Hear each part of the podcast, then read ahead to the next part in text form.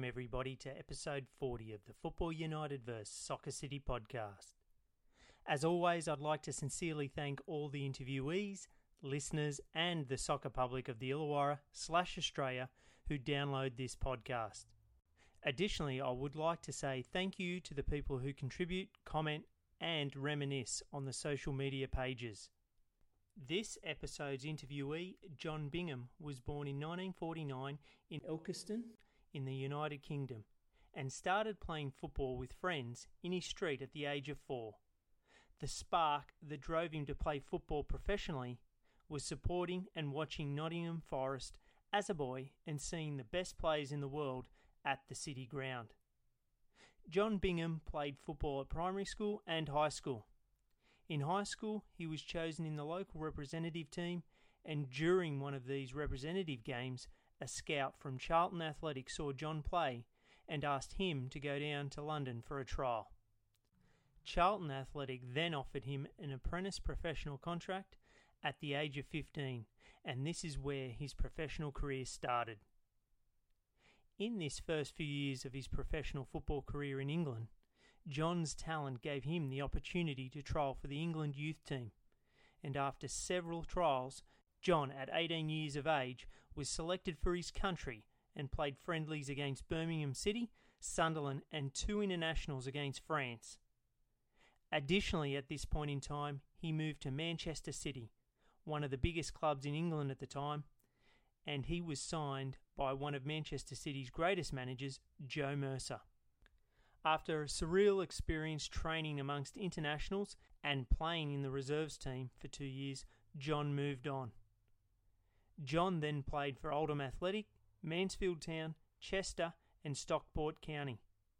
In 1973, Jim Kelly, who had played and coached in Australia with South Coast United, asked John if he wanted to sign a 15 month contract with Safeway United in Australia.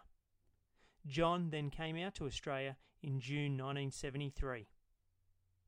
John then played for Safeway United, Balgownie, Wollongong City, and Fairy Meadow. He then went on to be a successful player coach at Berkeley, Shellharbour Workers, and Wollongong Macedonia.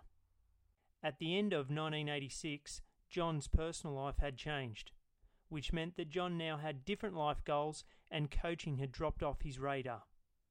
And in 1987, John stayed in the game by playing with Rorilla Wanderers. He then went on to play with Fairy Meadow Italia, had a second coaching stint with Wollongong Macedonia, and played with Corrimal Rangers. John saw out his footballing days playing Church League down in Kiama as a striker. John was tremendous to interview, and I respect him for giving up his time and going through his footballing journey. I thoroughly enjoyed interviewing John, and I hope you enjoy listening to this episode.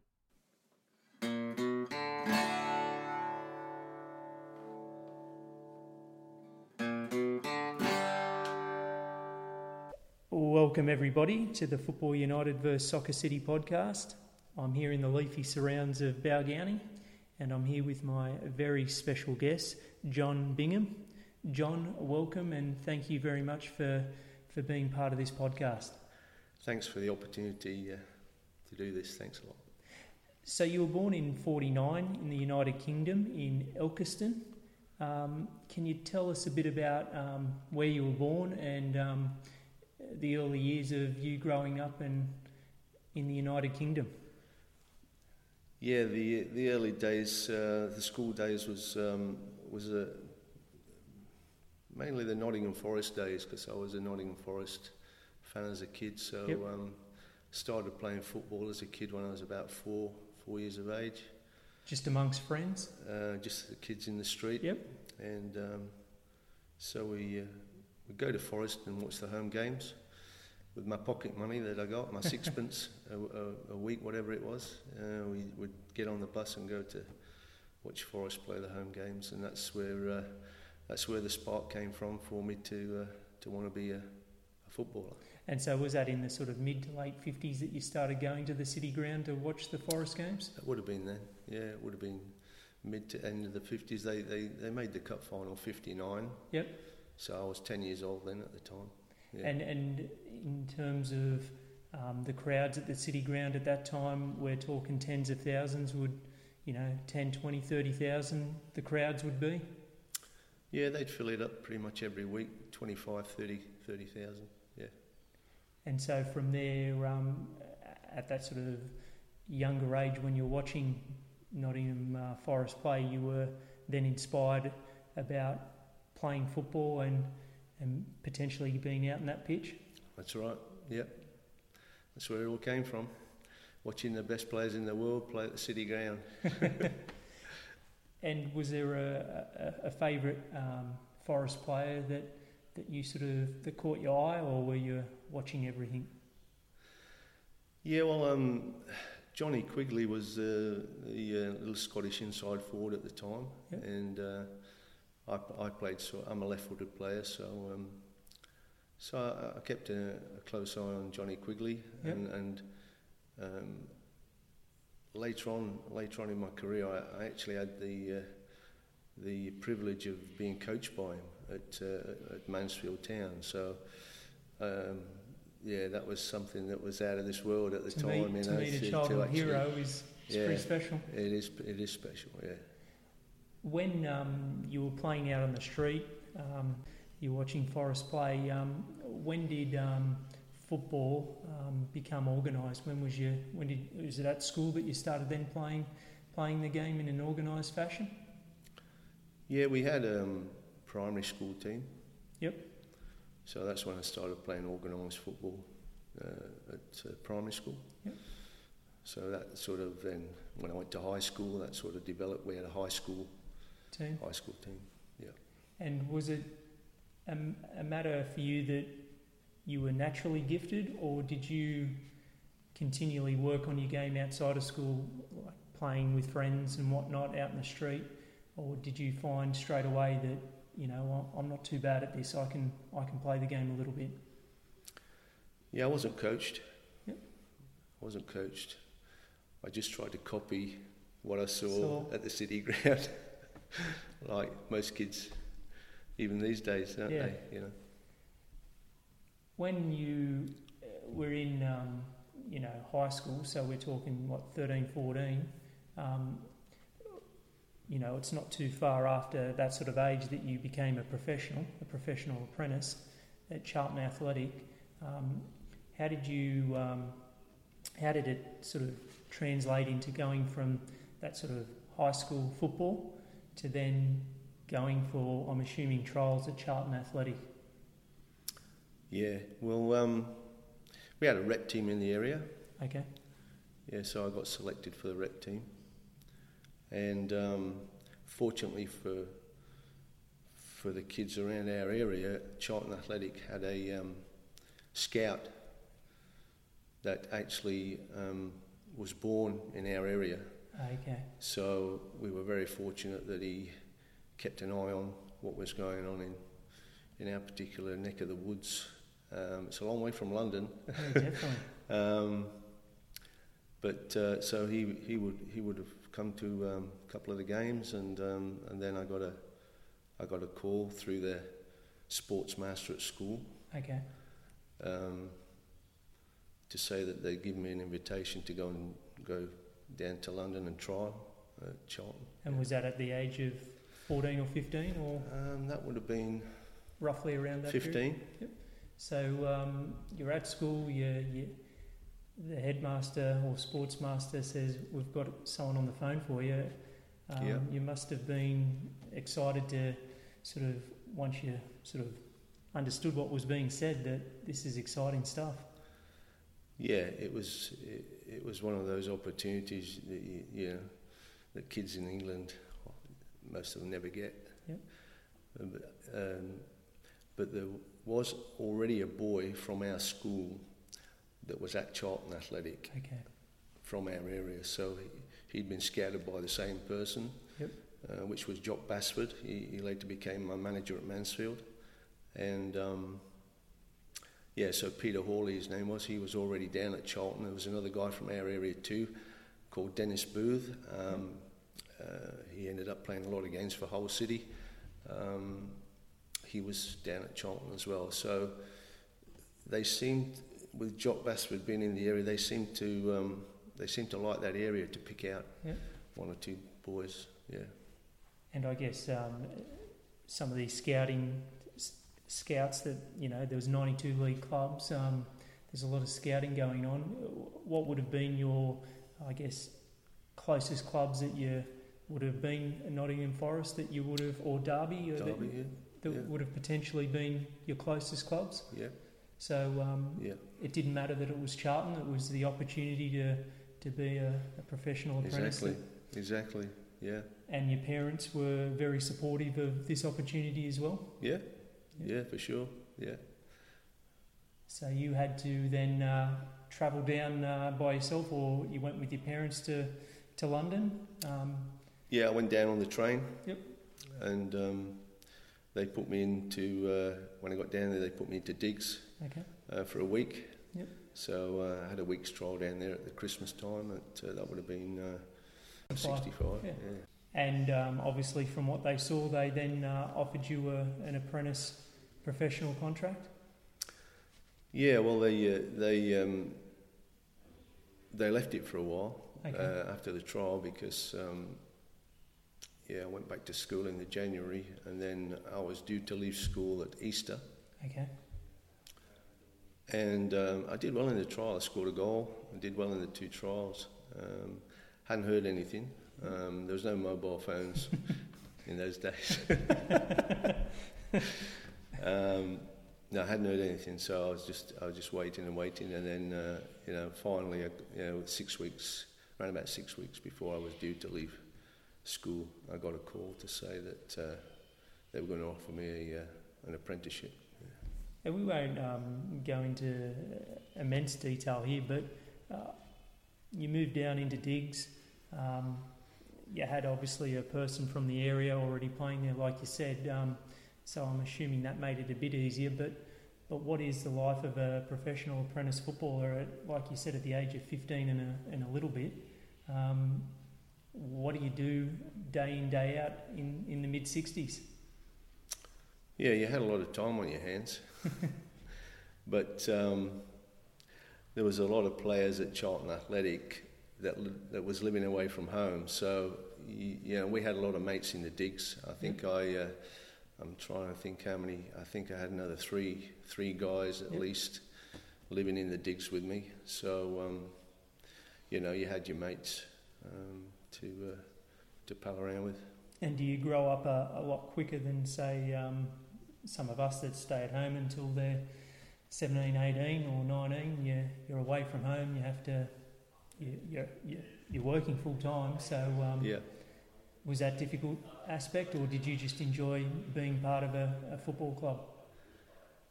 Yeah, you made it work because of the football. Yep. You know, I mean, it's a young age to be away from home, but um, when you're living your dream, then uh, you know uh, it's not so much of a of a chore. You know, to play football every day for a living is pretty good. And, and is it straight away, um, because of your age, are you in a, a youth team set up? And um, Yeah, Yep. yeah, yeah. And we had a pretty good youth system at uh, Charlton at the time, so um, yeah. So I was playing in their youth team on the weekends.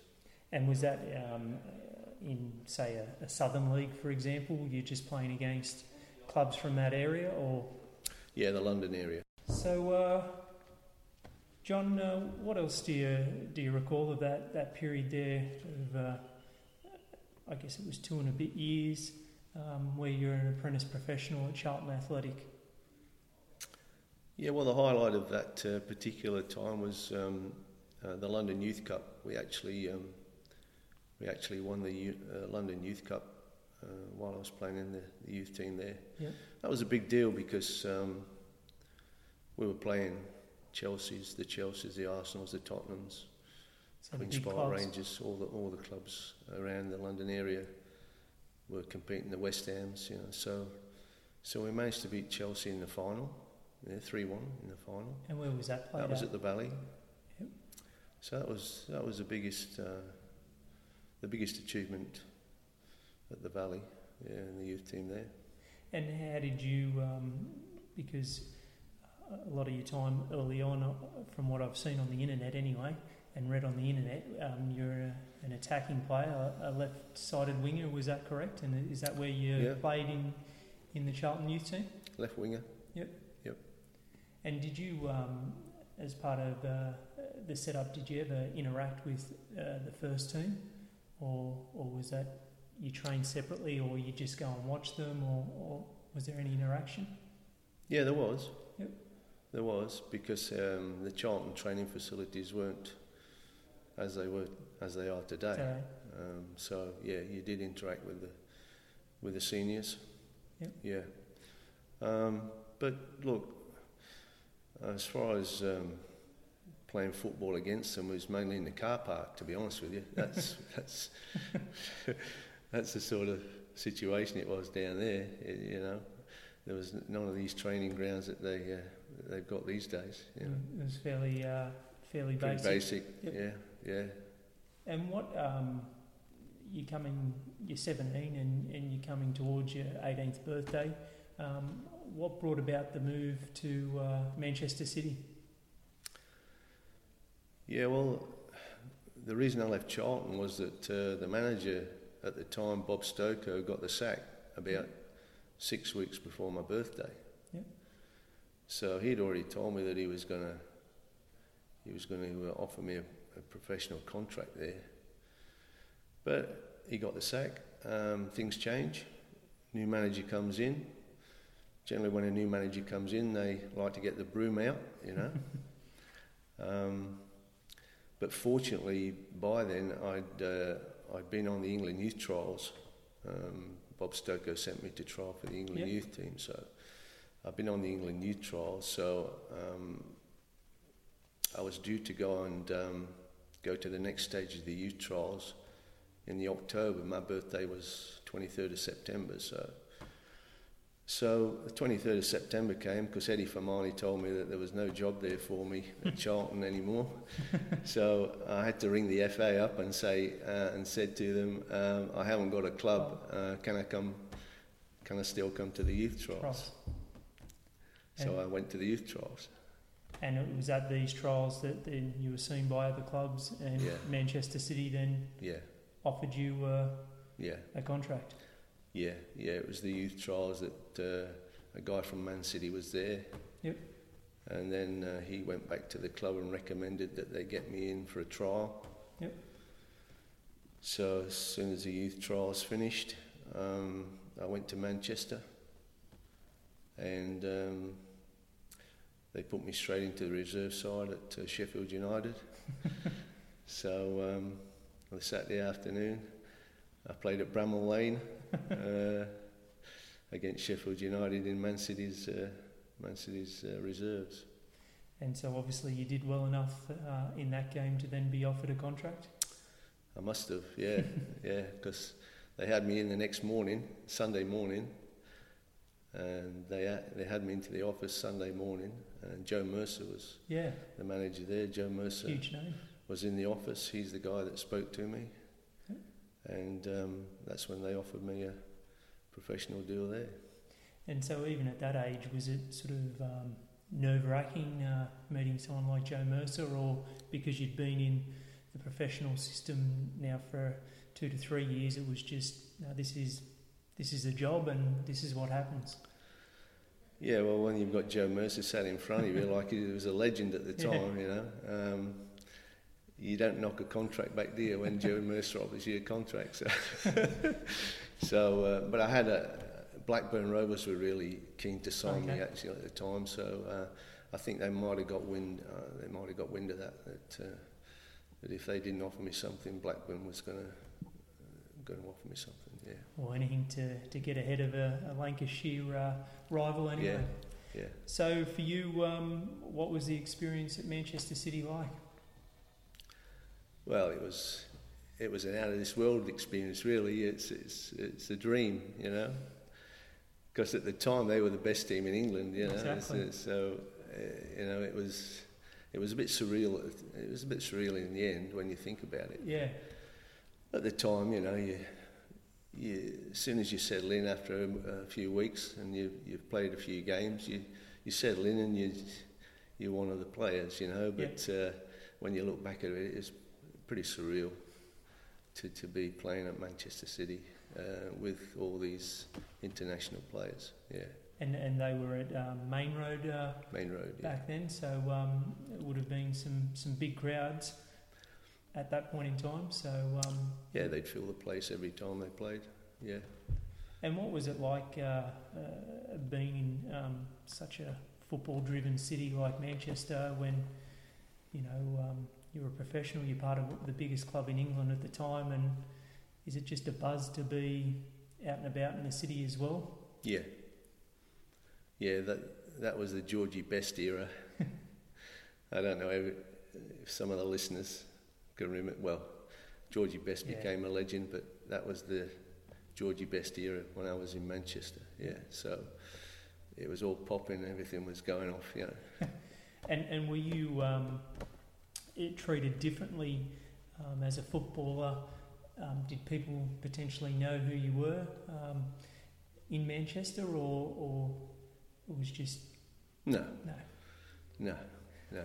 I, I hadn't made it to the first team. Uh, and uh, there was enough stars around Manchester without anybody being too concerned about me. and what was um, for you uh, um, the best part of, of your time at Manchester City? It's playing with playing with top players. Yep. And That's if you're going to improve your game, you've got to play with the best and against the best. So that was that was the that was the best time. Yeah. And so you you then had to, like you said, train with them. So you've got to you know increase your, I guess, energy. You've got to improve every every session, don't you? You do. Yeah. There's no days off. well, we did get days off. We, we, we did still have a lot of free time, but uh, but when you went to work, you went to work. You know. And how did you um, personally deal with that pressure of uh, being at the number one club in England and knowing that even though you're in the reserves, that you know I've got to perform nearly every training session to sort of stay at the club. Yeah, yeah. I didn't I didn't uh, cope with it very well, to be honest. Yep. I think um, I had an attitude problem. Okay. And um, I think that was, in the end, that was my downfall um, at the time. Yep. Um, so didn't cope with it very well. Um, I didn't. I really didn't have any mentors. Okay. I had nobody looking out for me. My dad wasn't really uh, interested in football too much. My dad was more of a musician. Okay. Uh, he had a mus- musical career, so more of an art, art artist in yeah, that sense. Yeah. Um, so, you know, you're on your own, basically, uh, in a big, in a big uh, ocean. And you're still very young as well. You're yeah, still a young man. Yeah. So, yeah. So that was that was my Achilles heel, my attitude, yeah. and um, I've learnt since that uh, ability's not ability's not enough. The mental ability's, side is ability's not enough, and uh, because I played for, I managed to get, I managed to play for the England youth side. We, we were talking about yeah. the England youth trials, and um, so I went to I signed for Manchester City, and then um, the England youth process was still in place. I was still going. I got through to the next round of trials, so I started playing for the England youth uh, team against. Uh, uh, well, they organised friendlies against some of the um, some of the other clubs. Birmingham City, we played. I remember playing at St Andrews. So we played at Birmingham City. Then we had a we had a game against Sunderland at Roker Park. Yeah. I scored I scored at Roker, Roker Park that night. Um, and then we had a tour. We had two games coming up in in France in the January. That, well, that would have been January '67, I think. January '67. Yep. Um, so I got chosen to uh, I got chosen to go to uh, to France and play for the England youth team. And so you must have been uh, extremely proud of, um, like you said, it is a numbers game, and and it, we're talking minuscule amounts of people that get to the professional ranks, let alone to represent their country. So um, Yeah. you must have been very proud, and, and your family as well, in, in making that youth team. Yeah. Yeah, well, what what more can you do but play for your country, you know, like you get to play for the best the best team in the land at the time and then you get to to play for your country at uh, 18 years of age. So it doesn't really get much better than that. And and when you did go to France and uh, um, and pull on that jersey, was it? Um, I guess we can talk about other things that you've done in your career, and we will. But was it one of you look back now and one of the highlights to to put your country's emblem on and, and to re- represent your country out in the field? Exactly. Exactly. I, when we were training um, before we went to, to France, when we were training um, in London before we got on the plane, just just putting the England tracksuit on, you know, the England gear on to train. It was just like, what is this? Yeah. So I mean, yeah. What more can you say? It was just uh, it was just incredible. So at that point in time, um, you're part of the England youth setup. You're at, at the biggest club, or one of the biggest clubs in England. Um, uh, what happened at the once you came back and, and the rest of your time at, at Manchester City? Yeah, well, I played in the reserve set, reserve side. Yeah, I, I think I notched up um, seventy odd games Yep. for Man City reserves in two seasons. So, I mean, it's pretty high standard um, those days. Because people tend to forget they hear the word reserves, but they don't understand that you're in Division One, Yeah, the number one league in the world, and, and then the reserves is, you know, still got a sprinkling of aspirants like yourself and first team players that are either coming back from injury or not being selected. yeah, exactly. Yeah, exactly. Pretty high standard. Yeah, pretty tough, pretty tough league. Yeah. And so at, at the end of those sort of two seasons or 70 games, um, was it a, a decision made on your part or the club's part that you then then moved to um, Oldham Athletic, um, or did you want first team time? No, it was the club. Yep. It was the club um, that uh, decided to, to move me on. Um, but I had an attitude problem. And as I said before, you know, um, ability's not not enough. Yep. In a professional football game, you've got to have more than ability.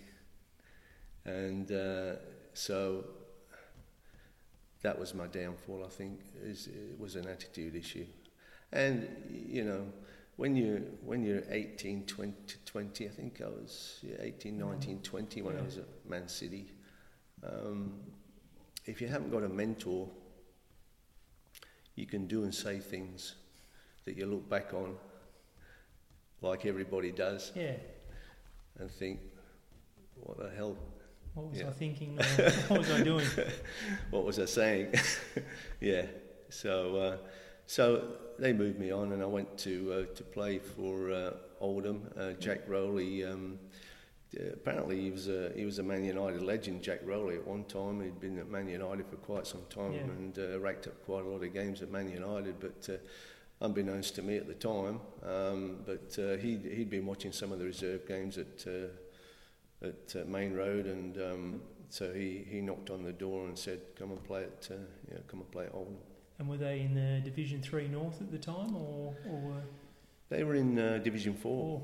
Yeah, they're in Division Four, and they just signed. Um, they just signed Ray Wilson, um, the World Cup left back. yeah? They just signed Ray uh, at the same time that I that I joined them. So um, um, yeah, so it was a privilege to be able to play just in front of Ray Wilson, the World Cup left fullback at the time. You know. So there would have been, I guess, some disappointment at being moved on, but were you still um, still had that desire to, to be a footballer and, and prove yourself at Oldham Athletic?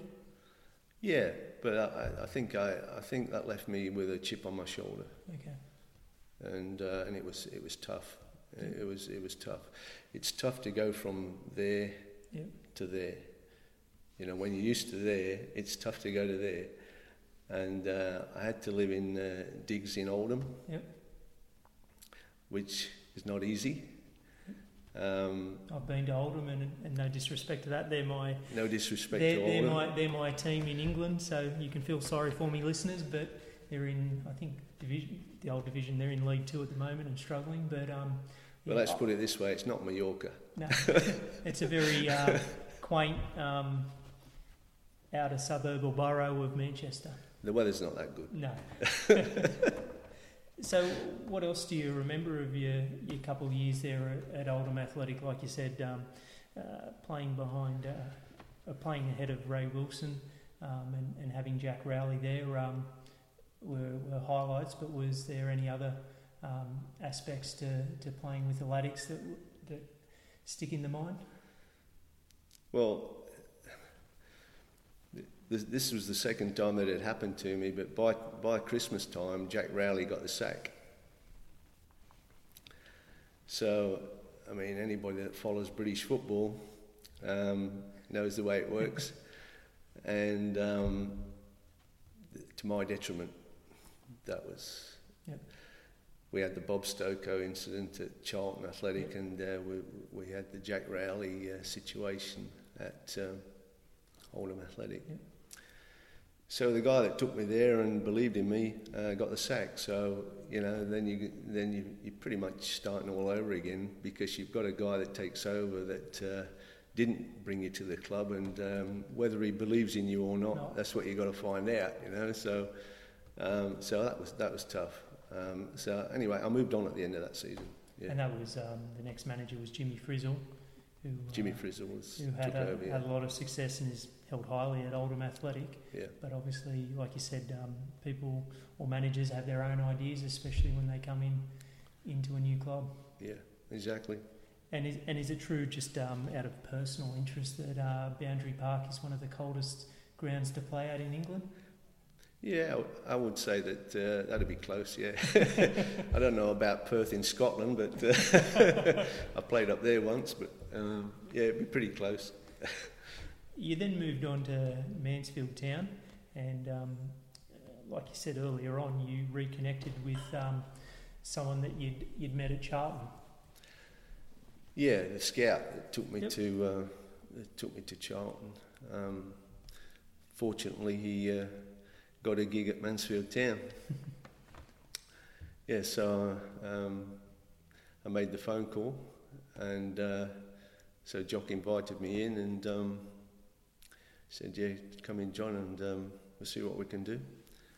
And um, he still believed in me. Yep. Yeah.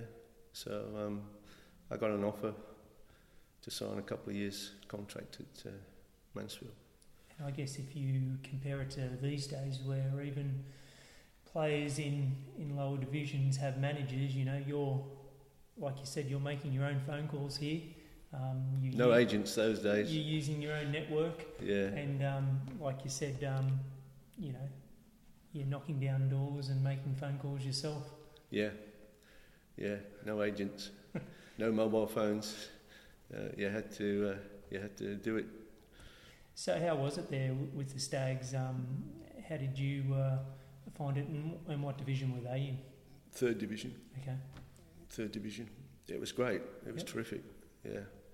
So I, I was back living at home, Okay. so I didn't have to stay in digs. So, um, so my my uh, time at Mansfield was was really good, really good. I really enjoyed it, and um, that's where I met uh, met up with uh, John Quigley, the uh, Forest uh, ex-Forest player. He was the assistant coach there with with uh, Jock at the time. Well, um, so that was that was surreal again. to watch was- your, your childhood hero yeah. when you're younger and then to be involved in a, I guess, a professional space, but it must have been great to just be around him. to be coached by him. Yeah. Yeah. Yeah, it was. It was just, it was fantastic. He believed in me too. He got the best out of me, you know. Yeah. Um, yeah. Uh, so uh, we got on really well together, and um, yeah. So my, my Mansfield days were good. And, and do you recall a, a, a period there where um, you were playing at your best, or there was a, a run of games, or is there performances that stick out there at Mansfield Town? Yeah, well, I suppose the FA Cup run that we had, we a couple of games against Chester we had in the FA Cup. Uh, I scored a couple of goals there. I scored the equaliser um, away, and then we replayed. We replayed them at home on the Monday night, I think it was, and um, and uh, I scored again, and we, we won four three. That was a good little that was a good little period um, in my time there. Um, and uh, and then um, we drew Liverpool in the League Cup. Okay. So we went to Anfield. Went to Anfield, and um, our sub those days, yeah, you had you had 11 players and one sub. There was no three subs then. it was just one one sub. I was substitute that night. We went to uh, Liverpool. Uh, so you're crossing your fingers while the game's going on that somebody's going to get cleaned up, you know. But uh, but it didn't happen. It didn't happen. I did get on Anfield for the warm up, you know, um, and there was a pretty big crowd in. So um, so I had a bit of a taste of, uh, of Anfield that night. Um, so that was that was a, that was a bit of a highlight, and um, and then we went to Villa Park. Villa were in the third division those days. Yeah, they were. They're a massive club, but they Yeah. were they were playing in the third division in those days. And we went to Villa Park and played Villa at Villa Park, and I was in the team that night, and the place was full. It was thirty thousand people at Villa Park, so that was that was a highlight um, at Mansfield. Yeah, And and um, not many, um, like you said, it's a, a small percentage of people that get to uh, their trade as a professional. But to um, how is it for you as an opposition player to go and and uh, play against a big crowd because you know you're not just playing against your opponent and, and the team that you're playing against, but uh, the the crowd, uh, the opposition, thirty thousand of them can be a factor as well, can't they? yeah, yeah. But it's funny when you get out there and the lights are shining. You know, it's uh, you, you, can you can block it out to a degree. To, to be honest, yeah, you, you, you sort of concentrating on what you've got to do, and um, you know, but uh, yeah, to be out there is is a buzz. Yeah, didn't happen often enough for me, but but at least I got a bit of a taste, Taste of it. of it. You know, So, Jock Basford was the manager there for a period of time, and then did was it Danny Williams that then took Yeah. over at, yeah, at some point in time? yeah. And that's it- when things changed. My manager got the sack again. And were things going that bad that he deserved this the sack in your mind? Well, we got relegated. Okay. you know. Um, so yeah, that's what happens, Yeah. you know. So that that's uh, that was a third manager um, that uh, got the sack while I was playing for him. So you. I don't know if it had anything to do with me or not, but uh, but uh, you know, I was you know, I was enjoying my time there, and uh, you know when when uh, when Jock got the sack, it was a massive blow for me, massive, massive blow. And uh, Danny Williams came in, started juggling things around, started getting the broom out, and um, I went on loan to Chester for a few months till the end of the season. Yep. So, because I'd done so well against Chester in the FA Cup, um, they contacted the club. They wanted to get me over there, so so I spent the rest of the season there. um, at Chester. Yeah. And is that a matter of uh, knowing that you're probably on the outer at Mansfield that you really got to work extra hard um, to sort of you're on loan to get a full time contract at, at Chester? Yeah, well, um, I think my attitude was a lot better by then, but it Yep. still wasn't good enough. Yep. You know, um, but um, the end of the season came, and then uh, Stockport County knocked on the door. You know, and York City probably could have gone to York City. Yep. Or, St- or Stockport. So how do you, how, do you, how did you weigh up, um, you know, whether you went to York or whether you went to Stockport? How, how did you weigh it up? Because you said there's no agents, you didn't have a mentor, No. you're still in your early 20s. Um, Yeah. how, how did Yeah. you weigh it up? Yeah. Well, Stockport's close to Manchester. Chester? So I was conversant with Manchester. Yeah. So um, so when I went back to Stockport, it was pretty close to where I used to live. When I was with the City. at the Yep. time. So um, that was probably the reason Part of I chose Stockport. They play, and also they played uh, those days. They started playing Friday night games. Their uh, their home games was uh, uh, was organised for a Friday night, Yep. which gave you the weekend free. Yep.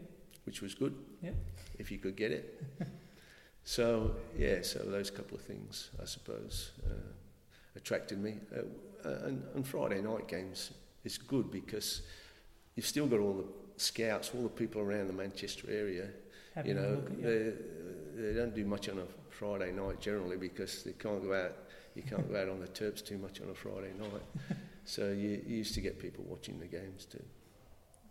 What about um, before we talk more about Stockport? Um, they're even at Oldham and Mansfield.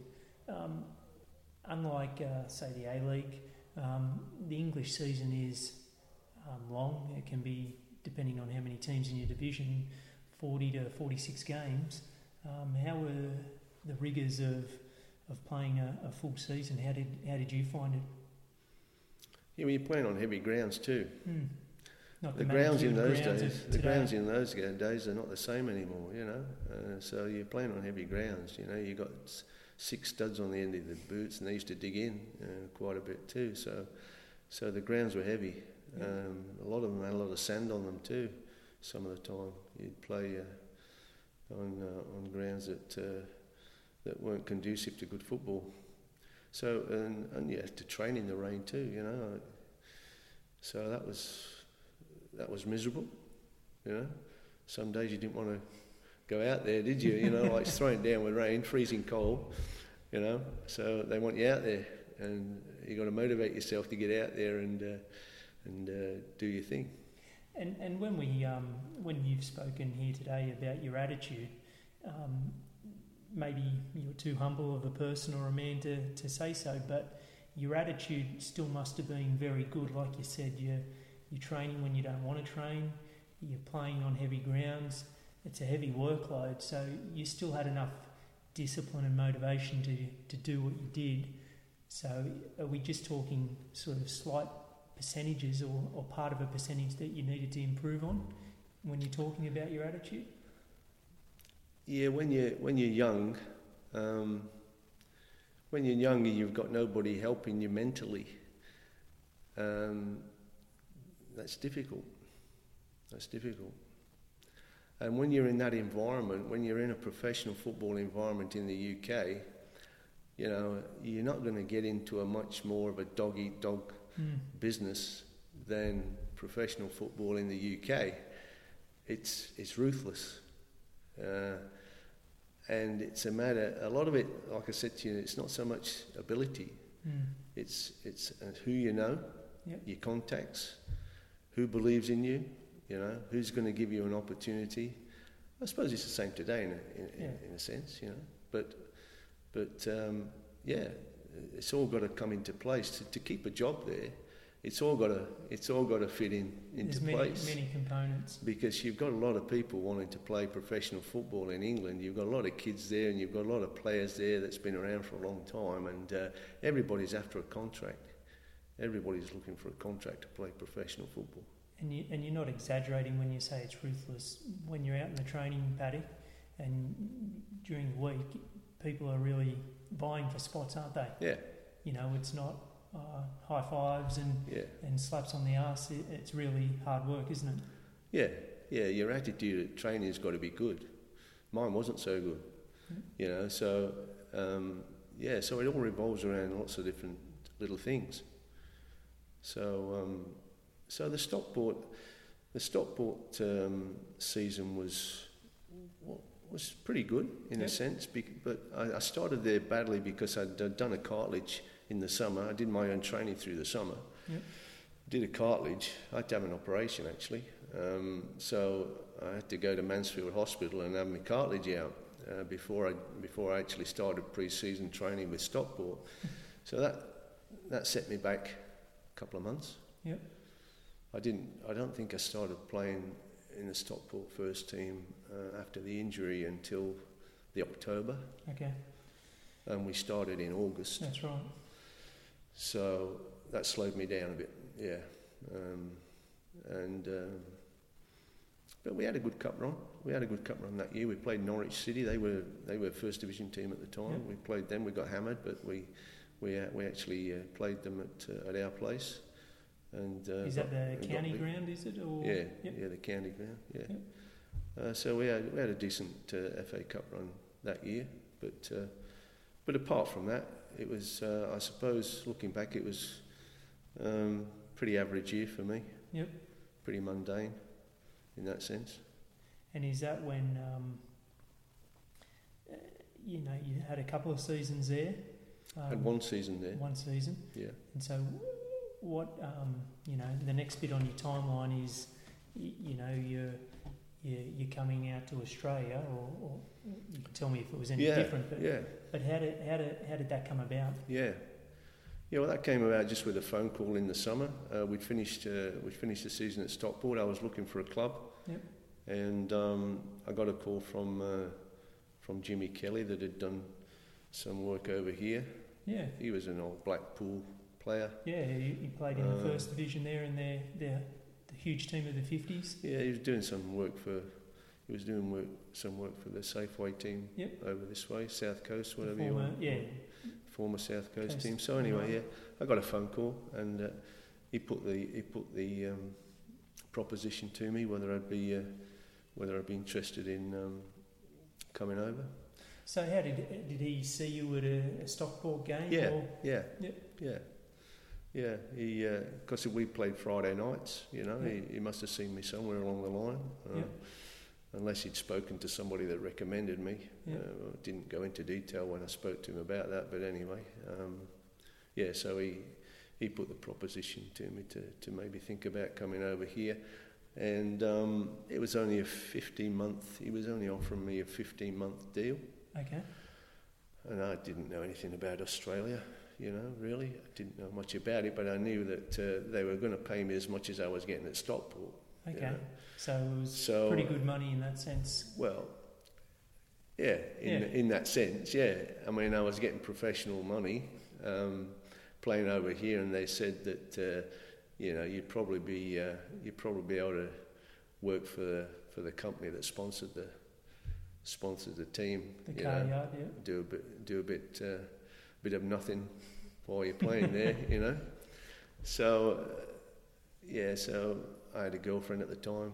Yep. Um, we'd been going out for about two years, and so I had to speak to to her, see what she thought, and she, yeah, she went along with it.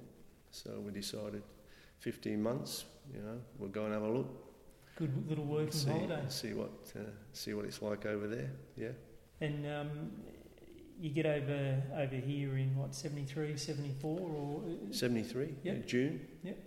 and and um, what were your first thoughts of uh, of Wollongong then? Well, It was pouring with rain when I got here, so it must have probably rained for a week when we when we got here. So um, so uh, I suppose um, yeah, we saw the beaches. We stopped at the top of Bulli Pass and we saw the coastline and stuff like that. But we, we really didn't get uh, we really didn't get a true uh, reflection of the the area until we'd settled in a little bit more and the sun came out. You know, while it was still raining, it still felt like Manchester.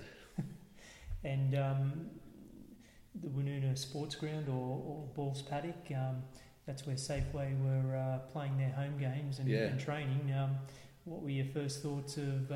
Because I, I believe you was the coach at the time, uh, Peter Wilson. Yeah. Um, what were your thoughts of, of Peter and, and the ground and your teammates?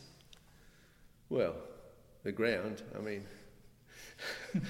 what can you say? It's like two goalposts with a fence around it, you know? like, so you don't have to say any more uh, um, to what I was used to. Yeah, you know. definitely. So, yeah. But you've got to make the best of it. And um, and and Peter Wilson, um, who up until this point in time had been uh, putting together a, a, a very good uh, playing career as well. Um, how was he as a as a person and, and as a coach? Because he was playing as well. He was a player coach. Yep. Yeah, they had a good team. Yeah, they had a good team. Compared with um, uh, compared with the teams that we were playing against, it was only a Sydney comp at the time. There was no Yeah. there was no national competition. It, it was just it was like the present day um, Sydney Premier League, as they or Victorian Premier League, whatever you want to call them these days. It was the same st- situation there. You were playing probably in the best league in in Australia, Yep. but you were only playing you were playing against Sydney, Sydney teams. Yeah. Um, so, but um, good side, uh, good side compared to um, the others we were playing against because we had about three or four international Australian internationals in the team. So You had Adrian Alston, yeah, Max Tolson. I think even Drew Dunlop had, had done some state representation even. Right, yeah. So, So we had a decent team. Yeah. and what did you think of um, uh, the standard of football? You know, coming from um, the professional leagues of England, um, what did you think of of that league, the the Federation League? Well, it didn't compare. Yep. Yeah. So you were fairly comfortable with holding your own, I guess, yeah. and, and uh, Oh, yeah. contributing in a in a good way. Oh yeah.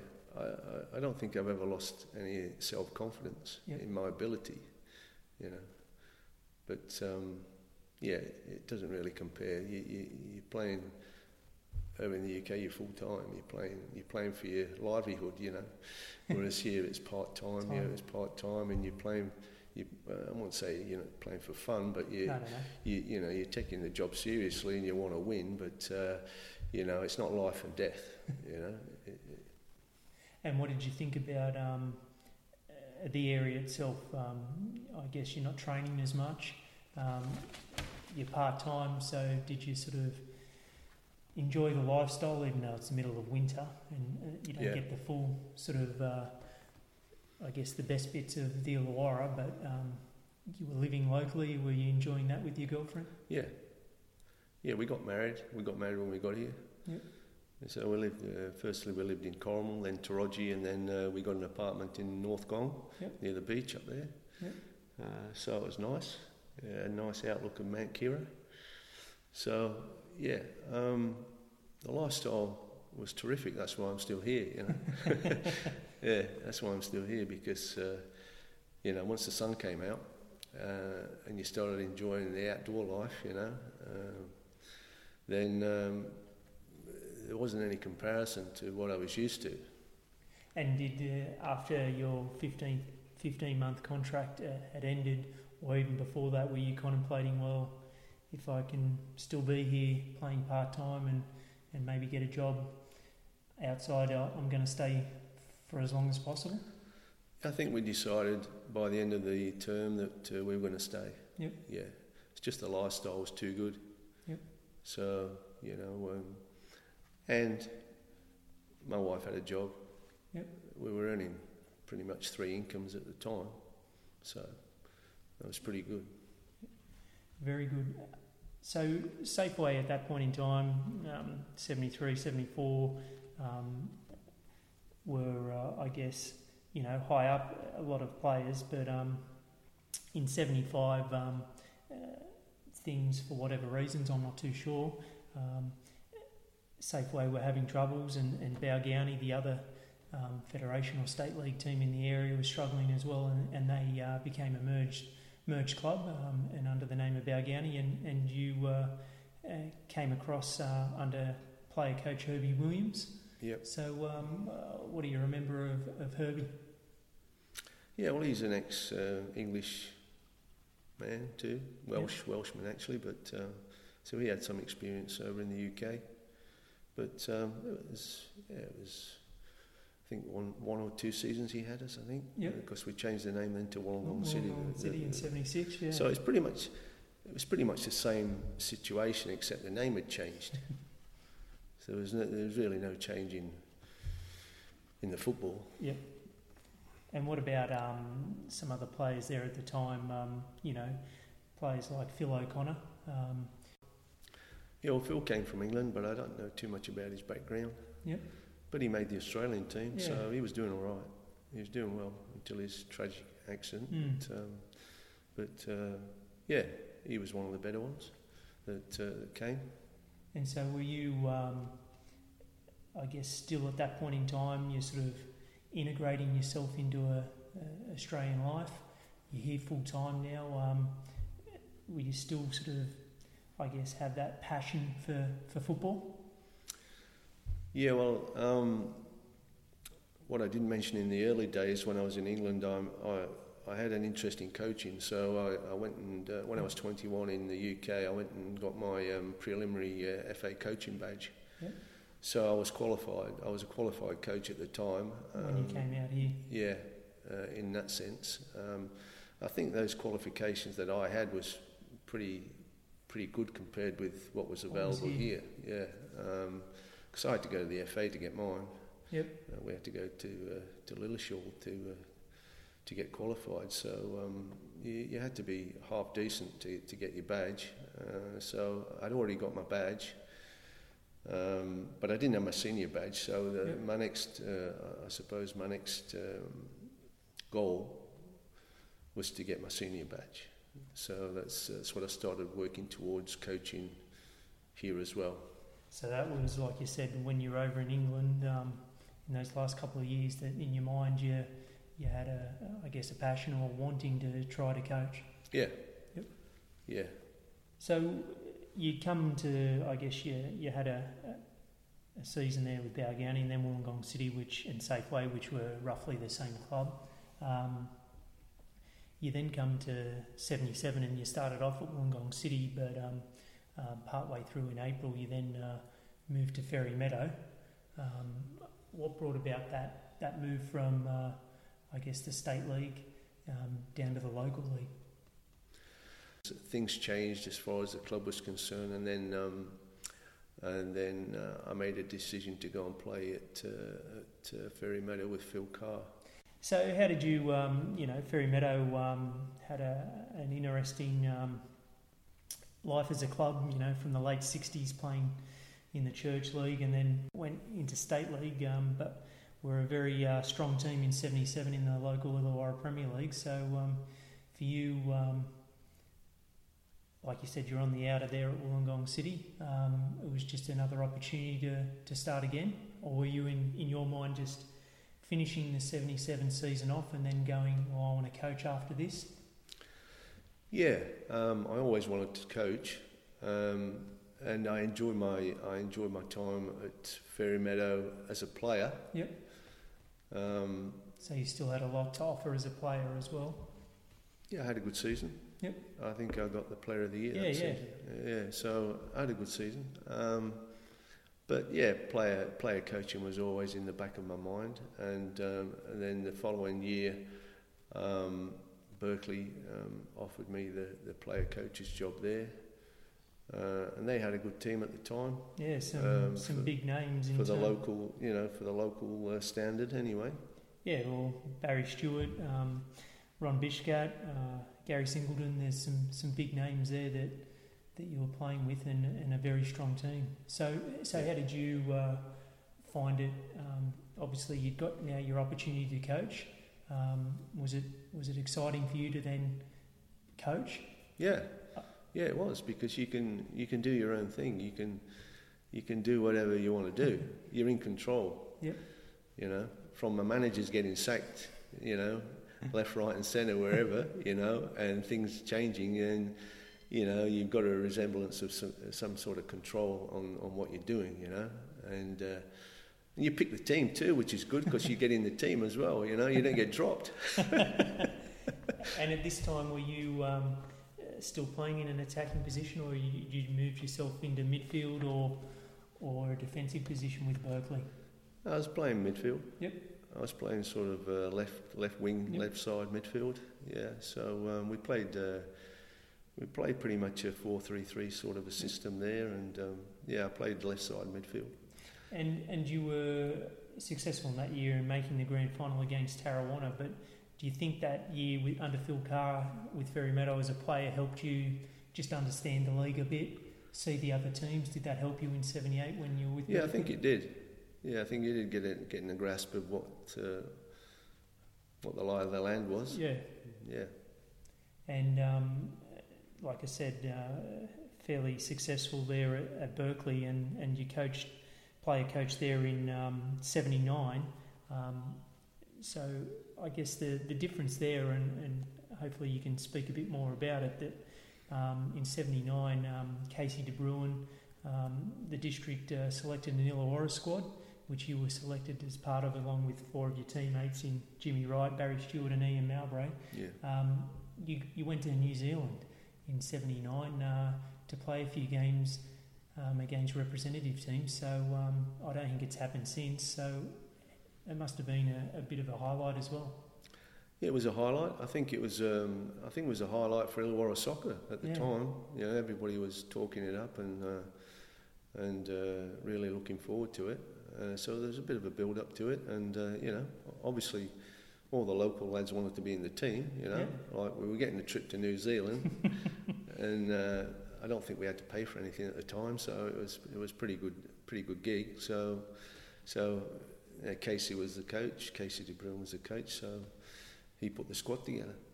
And how did you um, uh, find that experience in terms of A, being under Casey and then um, the blokes in the last two or three seasons that you were uh, uh, playing against and now you're teammates with them? How did you find that experience? Yeah, no problems.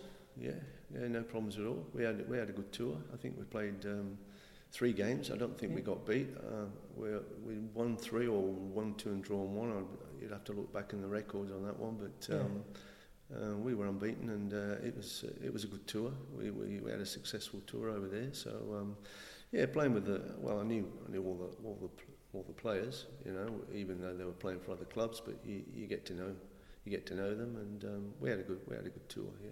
And what about, uh, even though it was only three games and it's only sort of, you get minimal time, but, um, you know, how did you find Casey um, De Bruin as a coach and as a bloke?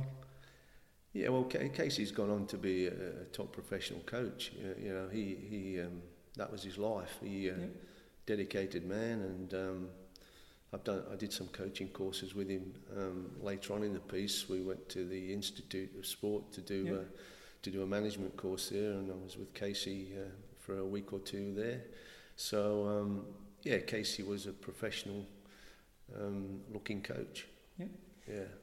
And for yourself, um, at the time you player coach at Berkeley, and, and was this tour w- within the season or was it outside the season?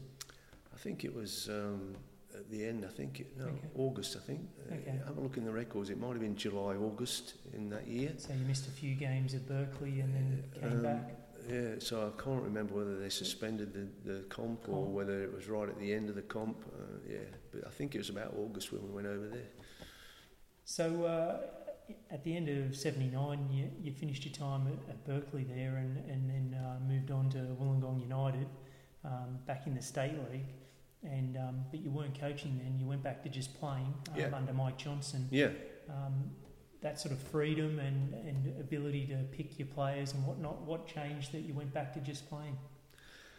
Um, well, it's a, it was a better standard. Yep. It was a better standard, and and um, I got to know a little bit more about Mike Johnson, and he um, he came across as a more professional sort of a a guy. Yep. The outlook that he had on the game, and um, he tried to do things in a more professional way, and it freed me up again to just to play Yep. uh, from my experience at Berkeley. So, yeah, I wasn't I wasn't picking the team, but I was captain of the team, and Yep. you know I don't think there was too too much of a problem there as far as uh, as far as uh, getting the game was concerned. But um, Did Mike use you as a bit of a sounding board at times and you a few bits and pieces with your experience? Uh, not really. Yep. He he had um, he had um, certain ways that he wanted to do things, and he, he would stick to that. And um, you know, he was a little bit left field sometimes. One or two of the things he came up with, but um, but he got results that year. We we had a we had a pretty good year that year, um, and we had a pretty good team. So um, yeah, so it, ended up being an enjoyable year for me. I I look back on that year as an enjoyable one. And what about the uh, the Macedonian community? Because you then went back um, later on, which we'll talk about. But um, you know, I guess that's a, a different thing that Australia has in terms of its uh, football is uh, different different ethnicities and, and different clubs that are from different places in the world. Uh, how did you find Yeah. the, the Macedonian club? I found them okay. They're fine. Yeah. Yeah, yeah, yeah. They've they've got their own culture and their own way of doing things, but uh, yeah, I mean, they're they're easy to get along with. Yep.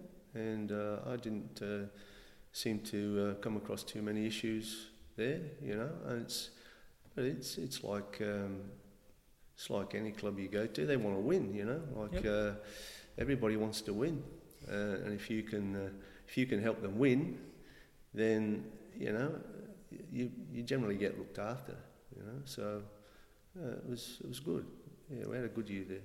So what happened then? Um, at the end of that year, you you went back to the local Illawarra Premier League, um, being a player coach in for Shell Harbour. So what happened in your mind at the end of that season? You had an enjoyable season, but was the desire to coach really burning away at you, or, or what had changed? Nothing really had changed, you know. Um, I was living at Mount Warrigal at the time. I bought my first house uh, in 1977, which was down at Mount Warrigal. Yep. So it was, uh, it was local, next door. Uh, they offered me a good deal Yep. to go there. They were getting backed by the um, Shell Harbour Workers, Club, at the Yep. time. So um, yeah, so they offered me a good deal to take the job on. So um, yeah, I thought uh, I thought it'd fit in well with where I was at the time. And was that Otto Bader that um, that offered you the gig there? Yeah, he was one of the committee men. Yep. Yeah, yeah. But I'd, uh, I'd, uh, I'd completed my coaching course. I think by then. Um, I think I had my, um, I think I had my senior um, senior badge. Uh, I'd gone through a few coaching courses and um, and achieved my, my senior qualifications. So uh, again, it was uh, it was another opportunity to do my Put into my own thing as far as the coaching was concerned. You know. So um, yeah, that's probably the reason why I went back to Shell Harbour at the time. And it was a, um, I guess, a successful season. Um, you know, you won the league, um, you made the grand final. Um, you know, there was some quality players that um, played really well for you in terms of, you know, uh, Kevin O'Donnell, Ron Vandervoort, um, Phil Cook. Um, you know, you played yourself, Gary Singleton. So, um, what do you remember of some of those players and, and your time there at, at Shell Harbour? Yeah, well, um, yeah, I made good friends of a couple of those guys. Yeah, yeah. Um, Phil Cook is still a, a really close friend of mine, actually. Yeah, Phil. Um, and um, Gary Singleton, he um, he came with me to Macedonia when Yeah. I moved on to do the Macedonian job after that. So um, Gary was my assistant at uh, Macedonia for a few seasons, taking the reserve side there. So I kept uh, I kept uh, uh, close to one or two of them. And what was your, um, you know, you had uh, uh, three seasons there as player coach. What was your your style? Like you said at, at Berkeley, you played a four three three. Did you continue on with that sort of Pretty much. formation? Yeah, pretty much. And was Yeah. your sort of you like to uh, play attractive football, or was it more direct, or, or what was what was your style? Well, the style was um, uh, there was no playing out from the back those days. Yep. You know, it was uh, you know try and win the second ball, and then you start playing from, from the middle of the field. You know, so that's that was it. The, the, you know, there was no set sort of style that you would call. You you put a formation out. Um, in regard to the sort of players that you had at the club, the, the, where where their strengths were. So you know, Ronnie van der Voort was a, a, a left winger. He was a flyer. You know, he, Yeah. he was fast. Uh, so so he was on the left side. You know, and um, we had Barney King, I think, uh, through the middle. Uh, Yeah. He was good with his head. You know, and um, we had a good goalkeeper. Um, Jeff Robinson, Yeah, we had a good keeper. You know, so you, got a bit of a spine there going through. I played the midfield with a couple of guys. I think Ian Bradburn was one of them at the time. Um, played with us. Yeah. Um, so yeah, yeah, you know, you'd you'd uh, you'd take your goal kicks and you, you'd uh, you'd set yourself up for the second ball, and that's where you'd start from. And then you'd start then you'd start playing from from the middle of the field. And what about um, yourself there? You spent three seasons there. Um, you clearly enjoyed the club. Um, was it just that, like you said, it suited your lifestyle at the time where you were living and whatnot? Um, because you finished there at the end of that um, 83 season and, and went to Wollongong, Macedonia. So was it again that you were ready for a personally for another challenge as, as a coach and, and going into coaching in state league? Yeah. Yep. Yeah, yeah. My ambition at the time was to be a professional soccer coach. Yep. From being a professional soccer player, at the time, my goals was to be a professional soccer coach. So that was when I got the uh, offer at Macedonia to to to be player coach there in the state comp. In '84, yeah. You know, which was yeah, which was um, I suppose it was one down from the NSL at the time, wasn't it? It was the next best. I, I think it was the next best to the NSL. I think Wollongong City was going was going at the time in the NSL. Or two tiers behind yeah, that, yeah. yeah. Um, yeah, we were in the we were in the state second division then when I took that job on because they were they were very ambitious to get into the first division at the time, Macedonia. So um, so they they offered me a good uh, a good deal to go there. And uh, during that '84 season, um, like you said, uh, you had a good team, and, and it was pretty much um, yourself and Fairy Meadow that were sort of vying for that for that top spot. Yeah, And and uh, from memory, I think um, talking to um, uh, the Fairy Meadow keeper at the time, John Kranovic, um, it came down to the last game of the season. Was yeah, that it correct? did. Yeah, yeah. At, at Police Boys And Club. we got done. Yeah, yeah. I think it was a, a sort of deflected goal as well from what he uh, saw at the other end. Yeah, it was a tight one, but we got done and they pipped us, and uh, so yeah, that was that was the way. I think Mike Johnson was the coach at Fairy Meadow at the time. Yeah. So um, yeah, it was uh, it was good to have the two teams uh, competing like that at the time. Actually, yeah, it was a challenge, but uh, they, they they did us that that particular year. Yeah, And what were you learning as a coach in terms of, you know, you'd, you'd obviously coached for, for a few seasons in the local Premier League, but, you know, um, now having the chance to, to coach yourself in State League, um, how did you find that? it was a challenge because there were some decent coaches around at the time uh, Yeah. in the in the Sydney uh, in the Sydney comps at the, at the time uh, that I went back to Macedonia. So um, it was uh, it was a challenge to compete against uh, the better coaches and the, and the better players again. You know, so uh, um, yeah. But I, I was.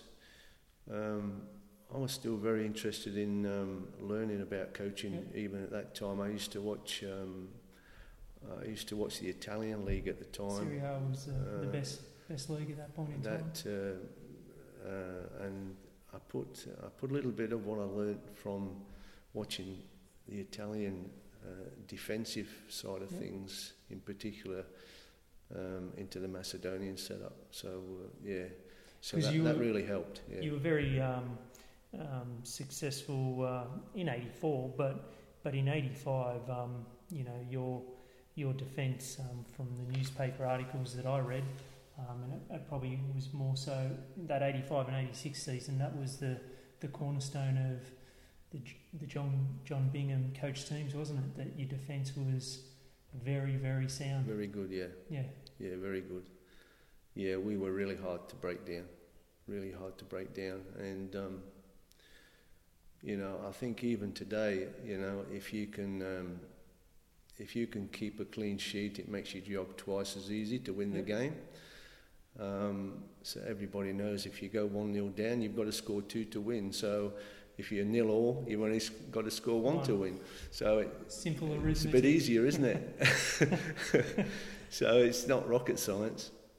And in that time there at um, Wollongong, Macedonia, who, and not that you know I want to go through a sort of catalogue or profile every player that you coach, but were there some players that you really enjoyed coaching, and, and why did you enjoy coaching them?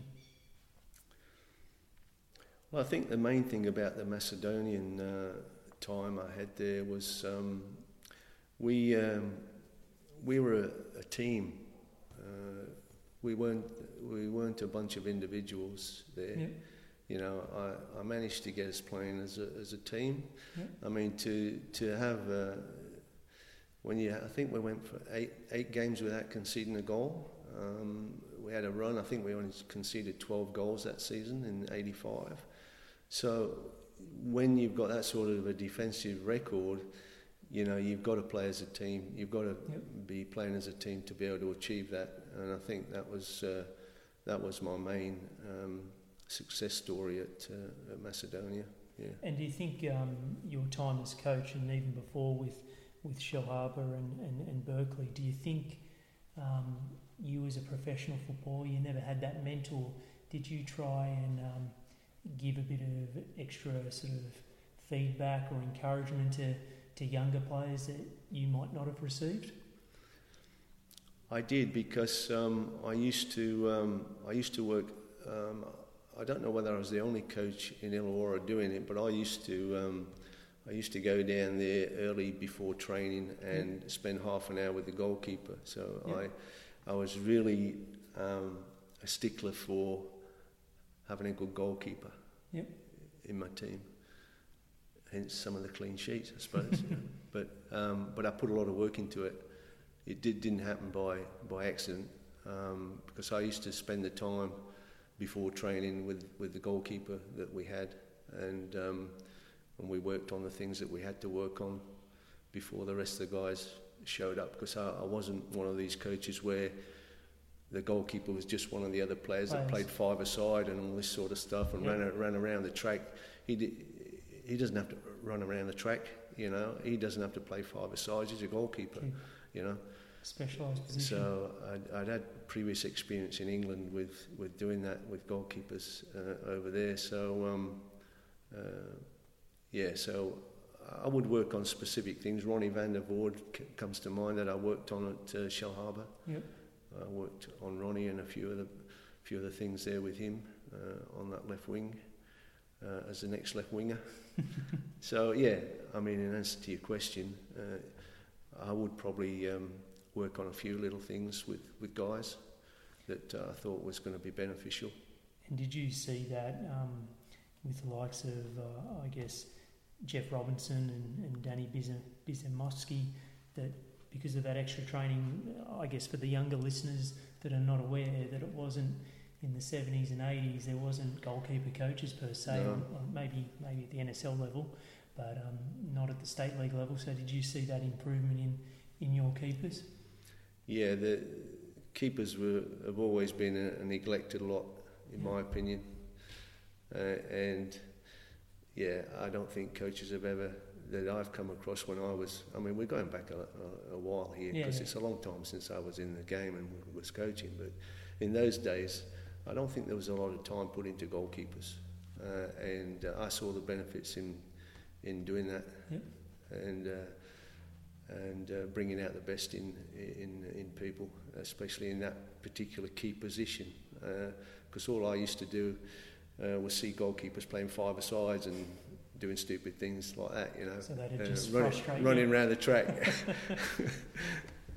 so uh, you finished your time there at uh, Wollongong, Macedonia at the end of um, 86. Um, was that a, just a club decision or, or was that your decision?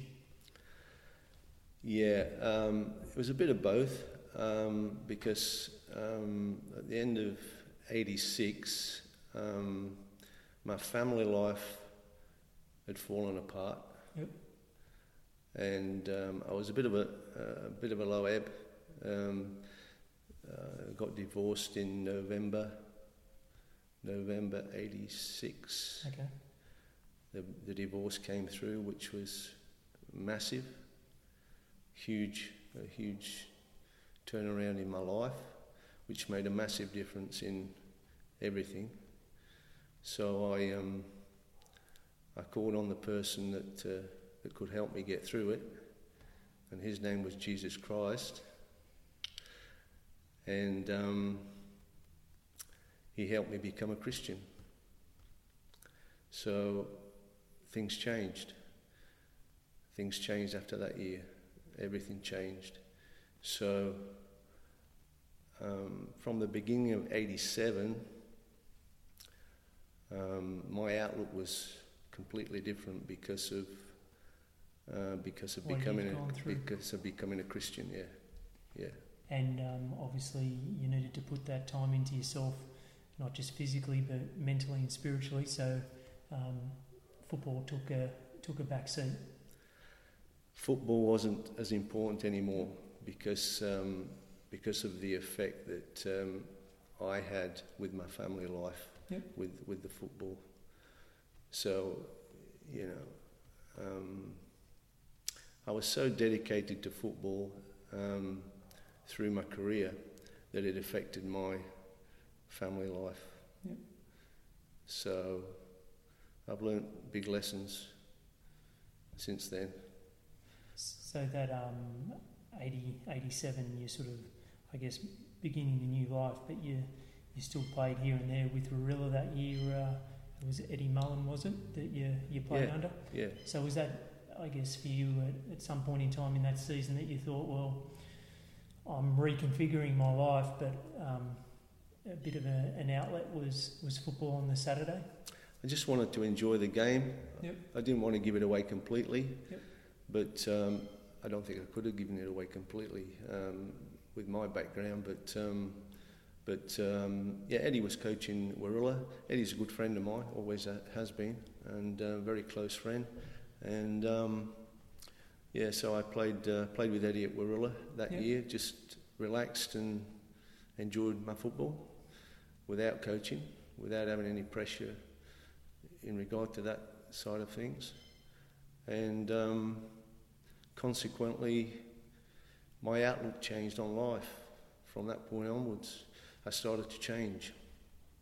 So becoming a Christian changes you, changes your outlook, because um, your priorities change, and um, so your life changes. So that, um, in some ways, um, that's probably been, uh, I guess, the, the biggest biggest change in your life in that personal growth of that year. Yeah, yeah, that changed my life. Yeah, changed my life completely, and uh, and you know, uh, I've been blessed with a, a fantastic life ever since. So, yeah, no regrets. It's been great. You, you then, um, in 88, um, at this point in time in the interview, there were some technical difficulties. So a couple of minutes of the interview were not recorded. I apologise for this issue, but in terms of what was said, John and myself were conversing about him starting the 1988 season as a player with Fairy Meadow Italia under Larry Gaffney. And we rejoined the interview when he moved across to Wollongong, Macedonia as a coach to help them in a state league relegation battle. But uh, was it a was it a hard um, thought process that you went through midway through that year when Wollongong Macedonia sort of came and um, there'd been a coaching change there and they'd sort of asked you, um, can you can you fill the breach Yeah, for the rest of the season? yeah. I didn't know whether to. Uh, I didn't know whether to take it on or not. Yeah. To be honest, but um, my um, my head was in a better place um, at that time, so I thought I could handle it. Um, they they were down the bottom of the league at the time. Yeah. They were down towards the end, and they didn't want to get relegated. So um, so they came to see me, and um, uh, it was only a short term short term stint. Yeah. But uh, yeah, I I agreed uh, in the end to uh, to try and help them out. Did you see in even that space of two years where you spiritually had grown and, and personally had changed so much, did you see changes in the way you coached? Yeah, Yep. And what were they? yeah, yeah. Well, you're not so hard. You know, you're not so hard. I'd softened up a bit. Yeah. And um, it didn't seem to be too detrimental. Okay.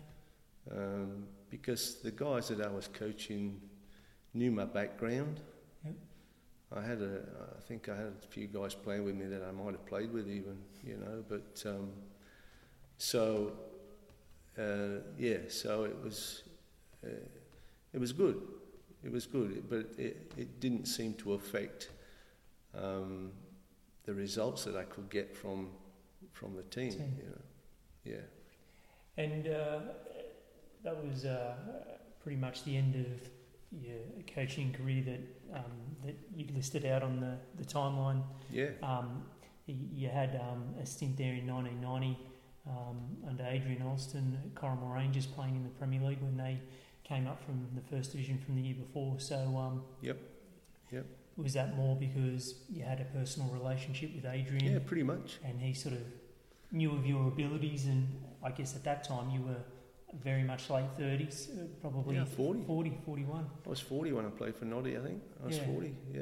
How, Yeah. how did you uh, find that Yeah. year in, in, the top, it. in the top league and, and Enjoyed played it. the whole year? Enjoyed it. Yep. Yeah, just enjoyed it. Yeah, Noddy, Noddy was we're still friends with you know we're still friends, and Noddy, I think Noddy said come and have a come and have a game, you know. Yep. So um, yeah, so I think I I think I trained one night a week there with him, and then played on the on the weekend because I had a uh, I think I had my insurance business was. Uh, my insurance business was on the go then, so um, I had I had uh, I had a uh, had a job to look after. So um, yeah, so I but I enjoyed that year uh, with Corrimal. Yeah, I enjoyed it with Noddy getting back uh, together with Noddy, and uh, um, it was good. It was a good year. Yeah, so that was that would have been my last year playing in Yeah. in the Illawarra soccer setup. Uh, until I uh, until um, I think the following couple of years, I uh, I decided to go and play uh, church league down at Kiama. I think I had a couple of years. I had a couple of years after the Corrimal Rangers uh, year. Um, I had friends down down there at uh, Kiama, and uh, they said, "Come and play, come and play church league." And I did, and it was great. It was, it was fun. It was it was really fun. And, yeah. and how was that? Because your whole life while you played, you, you had sort of that, um, you know, you're a professional. Um, you always probably approach the game in a meticulous way, um, that desire to compete, to win. Um, how was it really, you know, amateurs and, and church league is a, is a different animal, a different sport. yeah. Ha- ha- Was there a Yeah. readjustment of the mind a little bit there?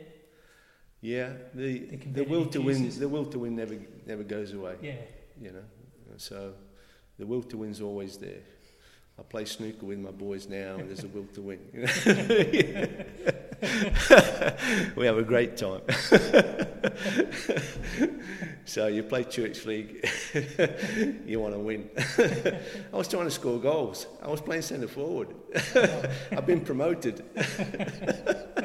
So you know, like uh, it was, uh, it was fun. You know, it was fun. They put number nine on my back, so uh, you know I had to score some goals for Had to them. rise up know. to the occasion. Yeah, you know, so uh, it was great. Oh, what about um, you look back at um, your career? Um, uh, what are the highlights that, that sort of stick in the memory that sort of go through your mind and your heart and you feel very proud of? Achieving where I got to, achieving where I got to, and um, the England youth thing was probably the biggest. The biggest, I would Yep. say. Um, apart from the Man City contract, but uh, you know that was part of that because it Yeah. was the same time. But uh, but uh, the uh, yeah the England uh, the England representative uh, jersey was was the uh, the pinnacle, I suppose. You can't really get too much higher than that except get into the England senior team, and I wasn't going to do that at Safeway United. So And and do you um, is there a sort of a, a few players that um, throughout your career are in England and in the Illawarra that um, you think about when you think, geez, it was great to play with or against them? They sort of stay in the memory. well, I made some good friends. Yep. You know, I made some good friends, uh, some uh, Macedonian guys that. Yep. Uh, if I catch up with them these days, uh, you know, it's it's a good time, uh, you know. And um, Phil Cook, as I said, at Shell Harbour, he's still a good good good friend of mine. Uh, Phil, um, Gary Singleton, um, he helped me through my bad time, my bad times um, personally. So and, not uh, just not just your assistant at Macedonia as Yeah, a coach, uh, as a friend. assistant in life. as a friend, yeah. Yeah. Eddie Mullins, still a really close friend of mine. Eddie, Yeah. Eddie was um, the best man at my second wedding, Yeah. so I got married again um, within within about two years of, uh, of um, the divorce. Um, I think it was October '88. I remarried, um, and Eddie was Eddie was my best man, and we're still very close friends um, uh, right now. So, uh, so that's th- those are the names that uh, that stick out the most, I suppose, um, as far as uh, that period is concerned. Yeah. And, and, what about um, is there uh, uh, one or two goals in your career that you've scored where you you look back on fondness that you think, geez, that was a, a great strike, or at that point in the game or the season was a was a great goal to score? One of the biggest um, one of the biggest um, kicks I got was um, was when we were, we at Mansfield and we were going through a bad spell beginning of the season, and we played um, we played. I think I mentioned it earlier on in the in the uh, interview that. Uh, we played them at home on the Monday night in a replay. I'd scored a goal on the Saturday as a one-all draw, and um, and we'd been playing home games at Field Mill, and we couldn't score, and it was getting pretty serious. Especially in the minds of the players. It was getting pretty serious at the time, and the manager. uh, and uh, I'll remember that. I'll remember that goal I scored. The first goal that night that I scored um, gave me a, a big buzz that night. There was there was a decent crowd in, uh, decent for for Mansfield Town anyway. I think it was five and a half thousand or something like that. You know, so something like that in the stadium at the time. But um, but I remember scoring the goal, and you know, you do your lap of honour, and I, I don't I don't think they could catch me. You know, after after I'd scored that goal because I remember the one of the guys there was a cross coming in from the right hand side, the right wing, and one of my teammates went to the penalty spot to head the ball near. He was going towards the near post. He headed it. He headed it on the on the foot of the near post. He missed yeah. the goal, but it, it rebounded off the foot of the post back towards the penalty spot, and it was bouncing towards me. And I hit it on the half volley into the roof of the net, and everybody went like bananas, you know.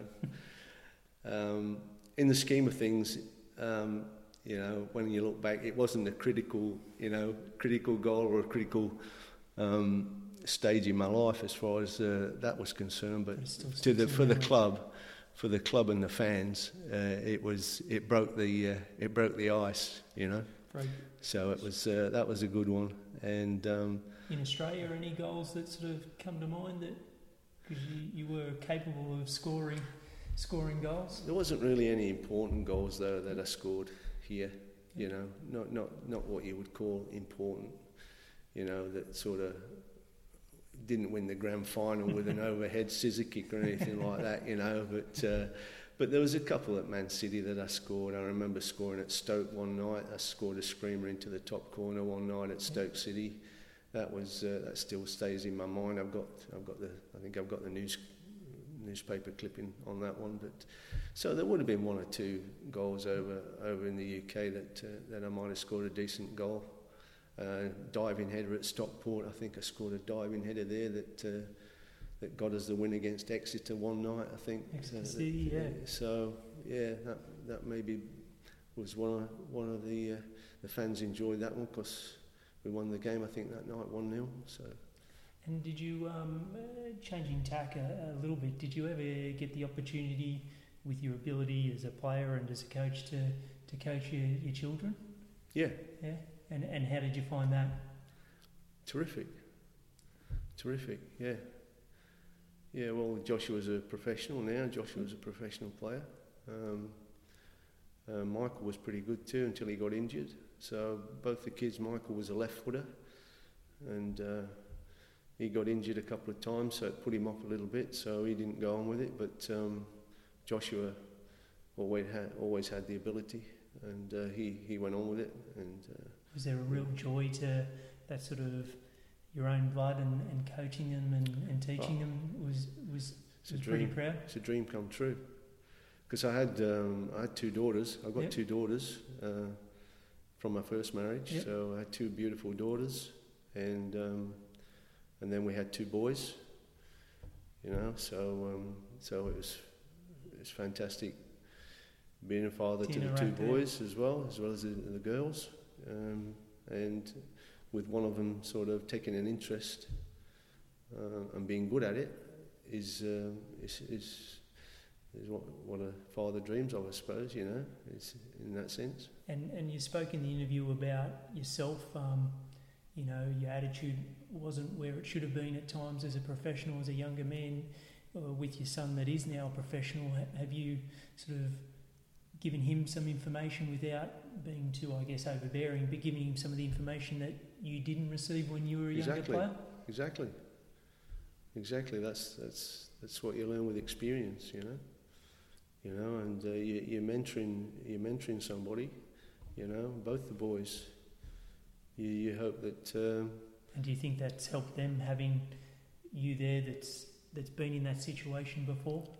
And well, I hope so. Experience yet? I hope so. Yeah. Um, I hope it, I hope they can answer that, but I hope. Uh, yeah. I hope that it has uh, helped the boys, and um, you know, and uh, with the girls too. Um, I just. Uh, I just foster the relationships as best I can, uh, yeah. even now, you know, with with all of them. So um, it's uh, it's been that's been one of the joys of life is having four kids, yeah, and uh, two of each has been has been incredible, incredible. And because um, that sort of uh, personal transformation in that sort of late eighties or eighty seven, there would it be? Um, and, and you don't have to answer this, but if you could go back to, you know, with all that sort of personal growth and experience you've got now, if you could go back to that sort of 18, 19 year old professional footballer back in England, um, um, what would you say to yourself way back then if you could? Be humble, control your tongue. Yep. If I'd have, um, if I'd have had that advice and somebody would have taken an interest in me, at that particular time in my life, um, I think things would have been a little bit different yep. as far as my soccer career went. But uh, yeah, staying humble and uh, controlling the uh, controlling the tongue. It's a con- constant uh, challenge for everybody. Yeah, no, most uh, definitely for me. But uh, I think being humble too is is a challenge. Yeah. So I think those two things are gold. Yep. Yeah. Well, John, uh, I'd like to thank you. Uh, deep thanks. Um, you know, for me, um, I've been wanting to talk to you for for for a long while. Um, I think your journey is fascinating, and and some of the stuff that we spoke about today, I didn't know we'd speak about. So it's been even more interesting and um, um, uplifting as well. So um, thank you very much for your time. respect for you to come up. Uh, come up here to Balgownie and do this interview, and, and thank you very much. Thanks for the opportunity, Travis. It's been a pleasure talking with you. Thanks, mate. Thank you.